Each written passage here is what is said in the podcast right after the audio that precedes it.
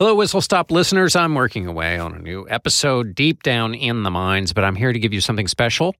In the meantime, it's the first episode of Charge, the new narrative podcast miniseries from our dear friend and colleague, Emily Bazelon. For more than a year, Emily has been reporting on a special gun court in Brooklyn that was designed to fast-track gun possession charges and be a speedy machine for harsh punishment. And while she was reporting, something interesting happened. The politics outside the courtroom started to change as a new generation of activists and insiders started challenging the old system. The show really dives into the current shifting ideas about criminal justice.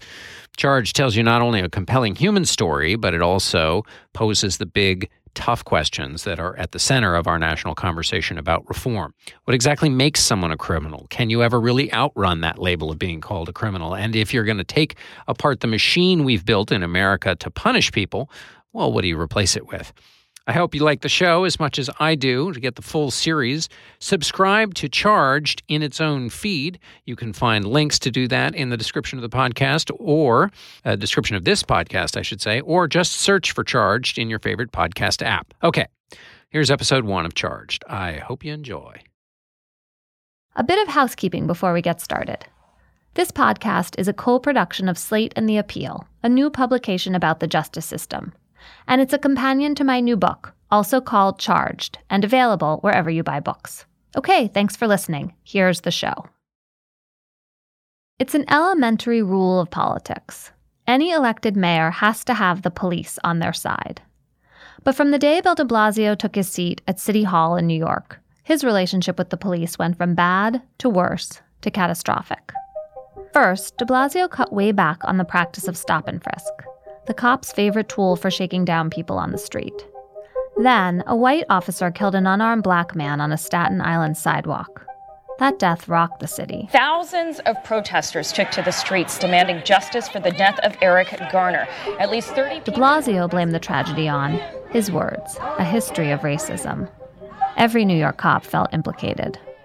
Next, de Blasio went on TV and said he'd warned his biracial son to be very careful around the police. So now it was personal. When two officers were later gunned down and murdered in their patrol car, their funerals smoldered with anger. De Blasio stood to speak, and rows of cops turned their backs on him. Hundreds of police officers turning away as the mayor of New York City speaks. The police were in open revolt. Here's the head of their union, Patrick Lynch. There's blood on many hands tonight. That blood on the hands starts on the steps of City Hall in the office of the mayor.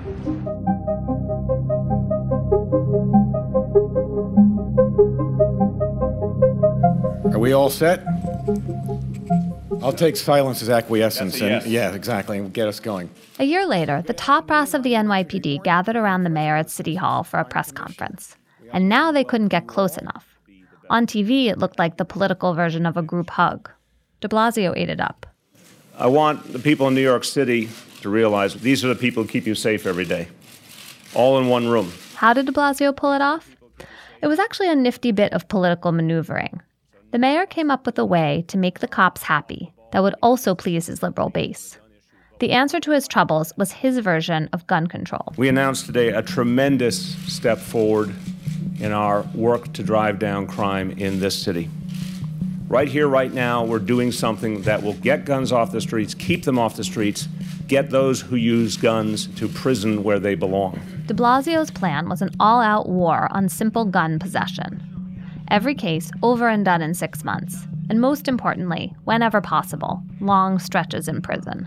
If you pick up a gun, you will suffer the consequences. I think it's as simple as that. The cops loved this idea, and progressives went for it too. They saw it as a tough-minded solution for violence. Here's Ken Thompson, Brooklyn's first African-American district attorney. Every year, thousands upon thousands of people are murdered with guns throughout our nation, from Brownsville to the South Side of Chicago to the parishes of New Orleans. So we stand here today because this is a very important initiative that we're going to roll out with a dedicated court to handle gun cases. In Brooklyn, they called this new place gun court.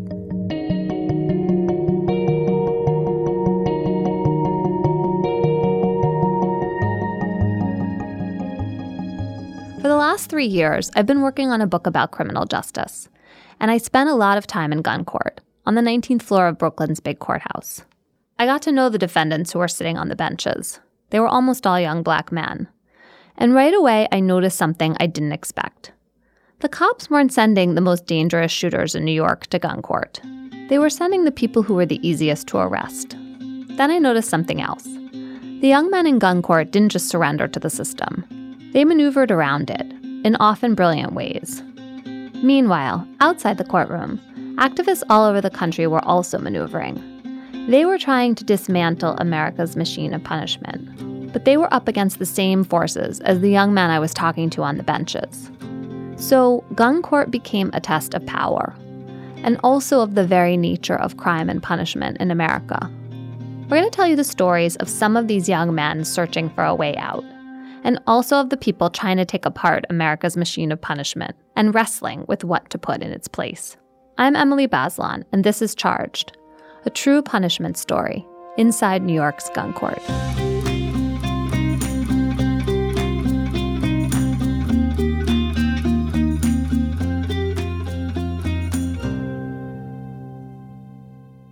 I want you to meet two people who help me understand this very particular moment in criminal justice. Their names are Eric and Terrari. They were born in the same neighborhood, but in different eras, 25 years apart. They both dealt with the street life growing up, of gangs and fights and guns. But one of them wound up with real power, and the other ended up in real trouble. My name is Terrari. I'm from Williamsburg, Brooklyn, and I'm 24 years old. In the first 2 years after gun court opened, 851 people went through it. Terrari was one of the first. He's a hip-hop artist. Music was his oasis even before he was born. Here's his mom, Belinda. When I got pregnant with him, I was in the park one day, and I don't remember what song I was listening to, but it was a nice song. He was just a little too active in me, and I just put the headphones on my stomach. He stopped moving. It was like he was listening, and I was like, I think I'm on to something. So I just kept doing it. The headphones kept working their magic long after Terrari was born. So his mom kept using them. So my mom seen me up late one night. I was reading a book, The Berenstain Bears. So she just put headphones on me and said, here, listen to music. Like, I was never into music like that at first. But when she did that for the first time, like, I started getting into it and stuff. Terrari's grandfather, Belinda's dad, was actually in a doo-wop group called the Dubs. It hit the top 40 charts in 1957 with this song. Belinda played her dad's recordings for Terrari, and on his own, he found all kinds of music. Have you ever heard of Rigoletto? I was just listening to all the music, like, I just felt it. And that one song popped up. And I'm like, And after that, that was one of my favorite songs. I don't know why.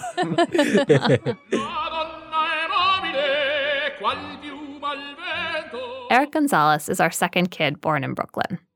He grew up a generation before Terrari, only 15 blocks away. Eric's mother came to New York from Puerto Rico. She raised him on her own, worked multiple jobs, so Eric spent a lot of time with his extended family. Growing up in the 1980s was an especially violent time in Brooklyn, so Eric had to stick up for himself. You know, I was about 5'7", 5'8", in middle school, so I was big enough, tall enough, and I was free with my hands. I would fight if I needed to fight. I remember I was walking and I had a nice pair of white Pumas. They were sweet and I loved them. I would clean them with a toothbrush. And I was walking and, I heard these guys saying, yo, let's get his sneakers. So I ran. They caught up to me and it was like three of them. We fought and we fought. And you would see kids often on the train with their, only with their socks. And, I was determined that I was not going to walk home barefoot. Eric's Pumas were scuffed and dirty by the end of that fight, but they made it home on his feet.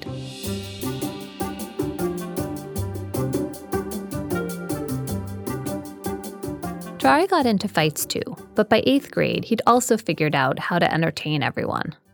One day, a teacher heard him rapping in the lunchroom and told him to sign up for the talent show, to perform in front of everyone. When I seen the whole school, it just made me hype. Like, I didn't miss a beat. I didn't miss a word. I felt like I was in the BET Awards or something. Hearing all the claps and everybody hugging me, all the girls coming towards me and stuff, it felt amazing. Actually, after that song, it was a parent-teacher conference, and everybody just surrounded my mother like, your son is amazing. Oh my God, Terrari was so wonderful. I didn't know that he can do this because he was very shy in school. So they didn't know that he would just pop out like this. Even the children around him that he really didn't open up to and get along, they was all, Terrari, Terrari, ah. They were so happy. Oh my God. I felt like I was famous at that time. Felt the fame.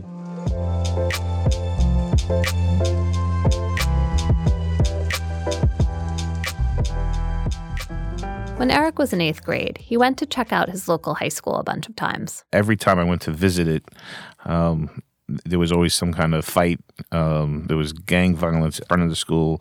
Every time I went there 3 or 4 times when I was in the 8th grade to take a look at it, and every time I said, wow, this place is terrible. So he found out about another school on the other side of Brooklyn. When I went to visit it, it had a campus. There were people from all over Brooklyn there. The kids were playing Frisbee out on the lawn. Eric enrolled in that school, and now he was on the subway for more than an hour each way. His life split into 2 parts, his new high school during the day and his old neighborhood at night. And there, the issues on the street were still the same. I had been with people walking down the street who were carrying guns, and they were friends. I wasn't interested in it, but I was around it all the time.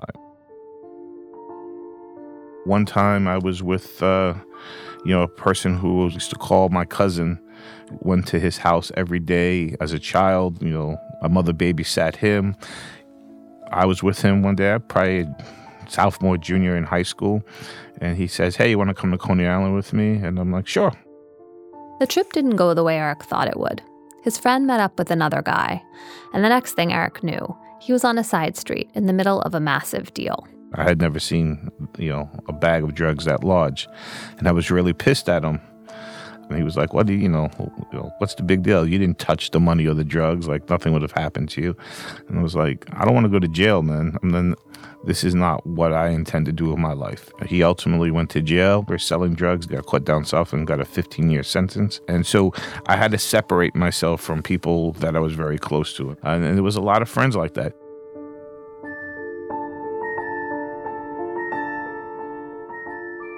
Terrari went to a different kind of high school in 2009. There were no Frisbees and no lawn. His charm and his music won him friends and kept him safe, for a while at least. But one day in 9th grade, Terrari was trying to take a test, and a kid he didn't know kept breaking his concentration by talking. They had words. A few days later, the same kid walked behind Terrari in class and smacked him on the head. They fought. That day after school, Terrari was heading home on the subway with friends. We get on the train, but I see boy I got into a fight with, he's in the group, like amongst us. And as soon as the doors closed, all I know, I'm feeling fists flying at me. And I got jumped on the train. So my friend, he stopped and I got off the train. My body's bruised up because I was protecting my face the whole time. Thinking about what it would be like to go back to school, Terrari made his decision. He knew who to talk to. He was from my school, and I told him, like, listen, like, can you get me a, what's up with the guns and stuff? Like, I need me a gun. He was like, I got you. And, like, days later, he had called me and stuff. And what kind of gun was it? That's Alvin, my producer. It was a revolver, 38. Like, I know now I actually need protection.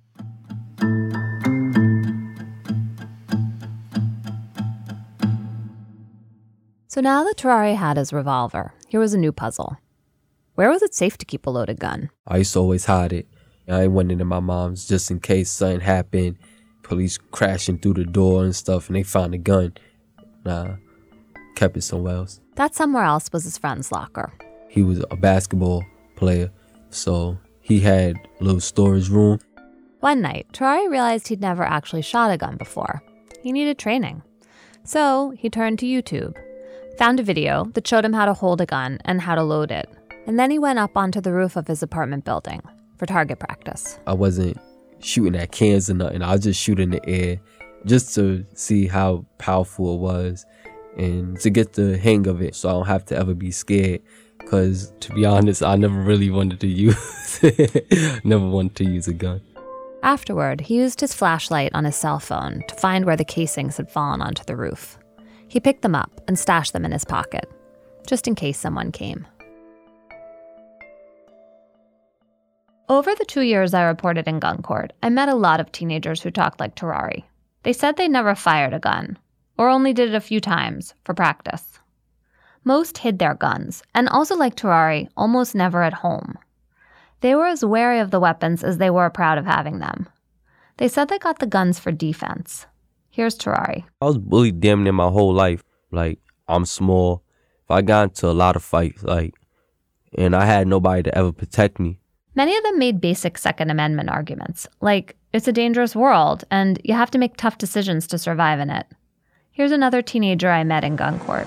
It's sad that I say this, but I'd rather get caught with a gun and do 2-3 years jail time than not get caught with a gun and wind up being dead.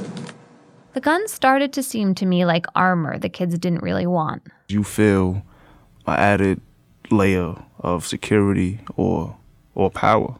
Having a gun in black and urban culture has been associated with having power or clout or relevancy. That's Kadeem Gibbs. I met him when I started reporting in gun court. He was one of the advocates who worked that border zone between the kids maneuvering in the streets and the cops enforcing the gun court's new mandate. Kadeem knows that there are plenty of illegal guns floating around New York City. Every year, the NYPD seizes around 5,000 of them. Last year, 161 people were killed by handguns. The politicians look at those deaths and they see a crisis.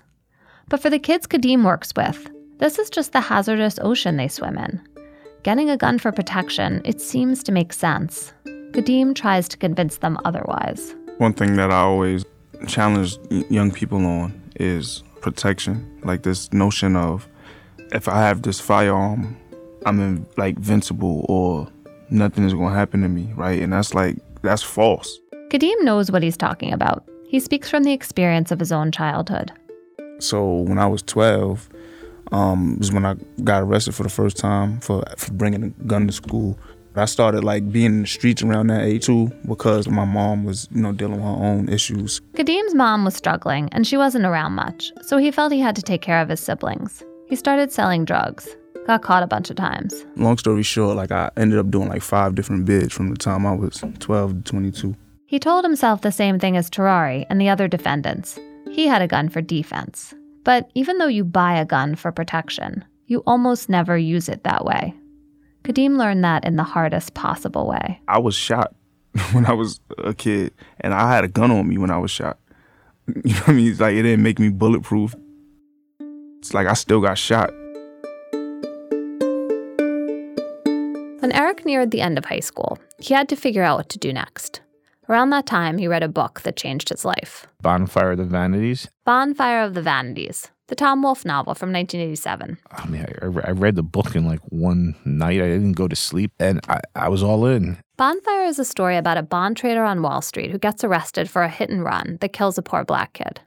It's a morality play about high society brought low. That's how I remember the book anyway. But it's not what Eric remembers. What fascinated me by that book,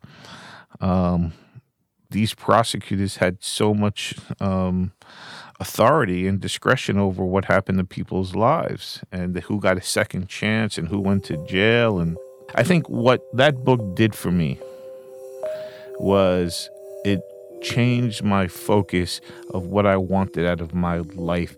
What I wanted was to be a person who got to be a decision maker. Okay, I know this is going to sound kind of crazy. It was one book. But the way Eric tells it, Bonfire took him through college and through law school. He moved back to Williamsburg, to the same exact block where he grew up. And he really did stick with his plan to become a prosecutor. He took a job in the Brooklyn DA's office. At work, Eric didn't talk about the fights he got into growing up, or about being around drugs and guns. I always thought that if that was publicly known in the DA's office, it would undermine me, or maybe they thought I would be conflicted. I wasn't conflicted, but I did see the people who I was prosecuting in totally different lenses than my colleagues, because I never felt that there was a separation between them and me. Like, they were neighbors. Over the next 20 years, Eric worked his way up in the DA's office. He did just about every job. Then in 2014, Brooklyn elected Ken Thompson. Remember him? The borough's first African-American DA. Thompson had actually never worked in the office he was taking over. For his number two, he had to find someone who understood the court system and the streets of Brooklyn. Thompson knew exactly who he needed: Eric Gonzalez.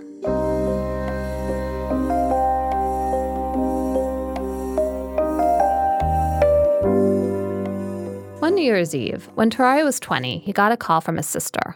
She was at a party in Queens, and a guy there was hassling her. It was, like, sexual. Like, I ain't gonna say rape or nothing, but like, she didn't feel comfortable with the boy. Just inappropriate touching. And so I went to go pick her up, and one of the guys threatened me.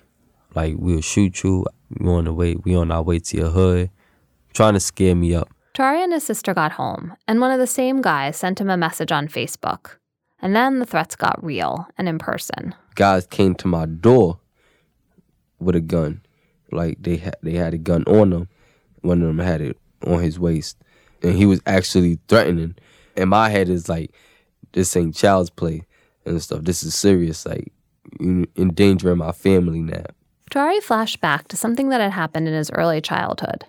He wasn't sure if he remembered it, but his family had told him the story many times over the years. When I was young, I had experienced a home invasion with my aunt. They shot through the door, and the guys took me and held the gun at my head. That wasn't going to happen again. Terrari went out and got his gun. A couple nights later, he saw a car circle around his neighborhood. It made him nervous. He made sure his gun was loaded. For protection. Like, I ain't want to, like, you feel me? I don't want to be out here naked. The following evening, Terrari was with a friend in the lobby of the friend's apartment building. Terrari had his gun hidden under his hoodie. They called for a car. They were just standing there. You can see it on the closed-circuit video, exactly as Terrari describes it. So we waiting for the cab, and we just talking and stuff. The cab comes. His friend walks out the door.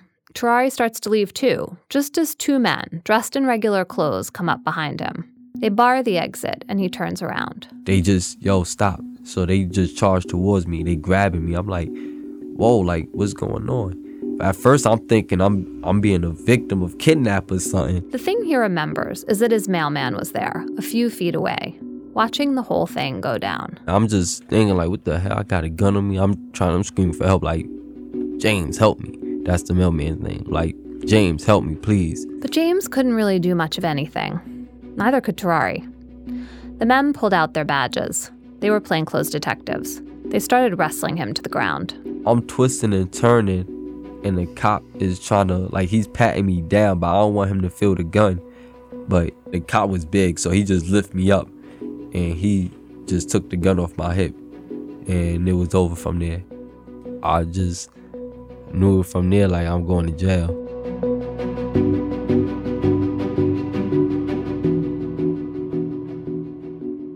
In the spring of 2016, Ken Thompson, Eric's boss, called him into his office to tell him something.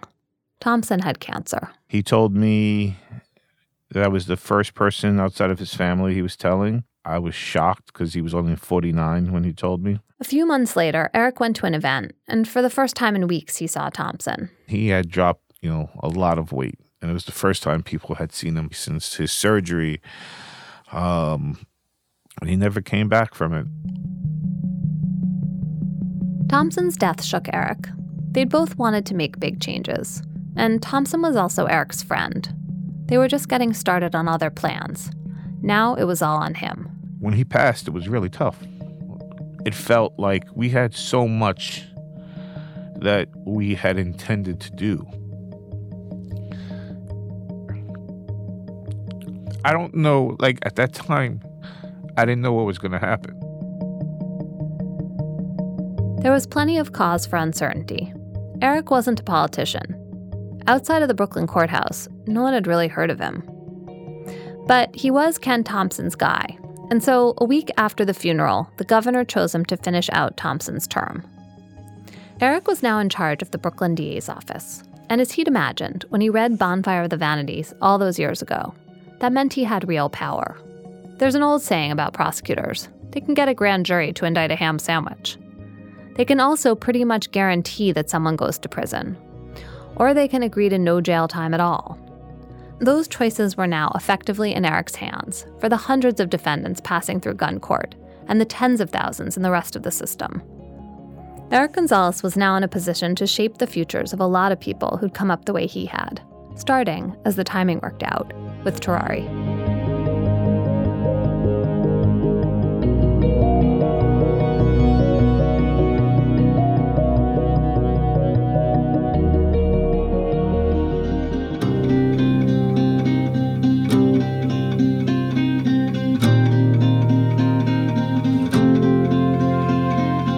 Next week on Charged, Terrari goes to Rikers Island, one of the most violent jails in the country, with no end in sight. I got to get myself prepared for this.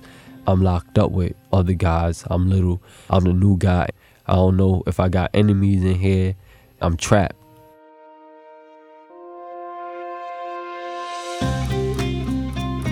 This episode of Charged was produced by Alvin Melleth and written by me. Jack Hitt is our senior editor. Mastering by Merritt Jacob. If you want to learn more about the issues raised in this show, I have a new book out. It's also called Charged. Check it out wherever you buy books. Additional script editing for this episode by Verilyn Williams. Additional mixing by Chow Tu. Research and fact-checking by Will Reed. Editorial direction by Josh Levine and Gabriel Roth. June Thomas is the managing producer of Slate Podcasts. Special thanks to Rob Smith, Sarah Leonard, Alice Whitwam, Hannah Rosen, David Plotz, Jake Halpern, Jocelyn Frank, Danielle Hewitt, B.A. Parker, Emmanuel Berry, Neil Drumming, T.J. Raphael, Lisa Larson-Walker, and the wonderful Ryan McAvoy and Doug Forbush at the Yale Broadcast Media Center. Each week, Slate Plus members get an additional episode of Charged. This week, we're talking more about the making of this podcast with producers Alvin Melleth and Verilyn Williams. If you're a Slate Plus member, you can find that episode in your feeds right now. To learn more and sign up for Slate Plus, head to slate.com/charged.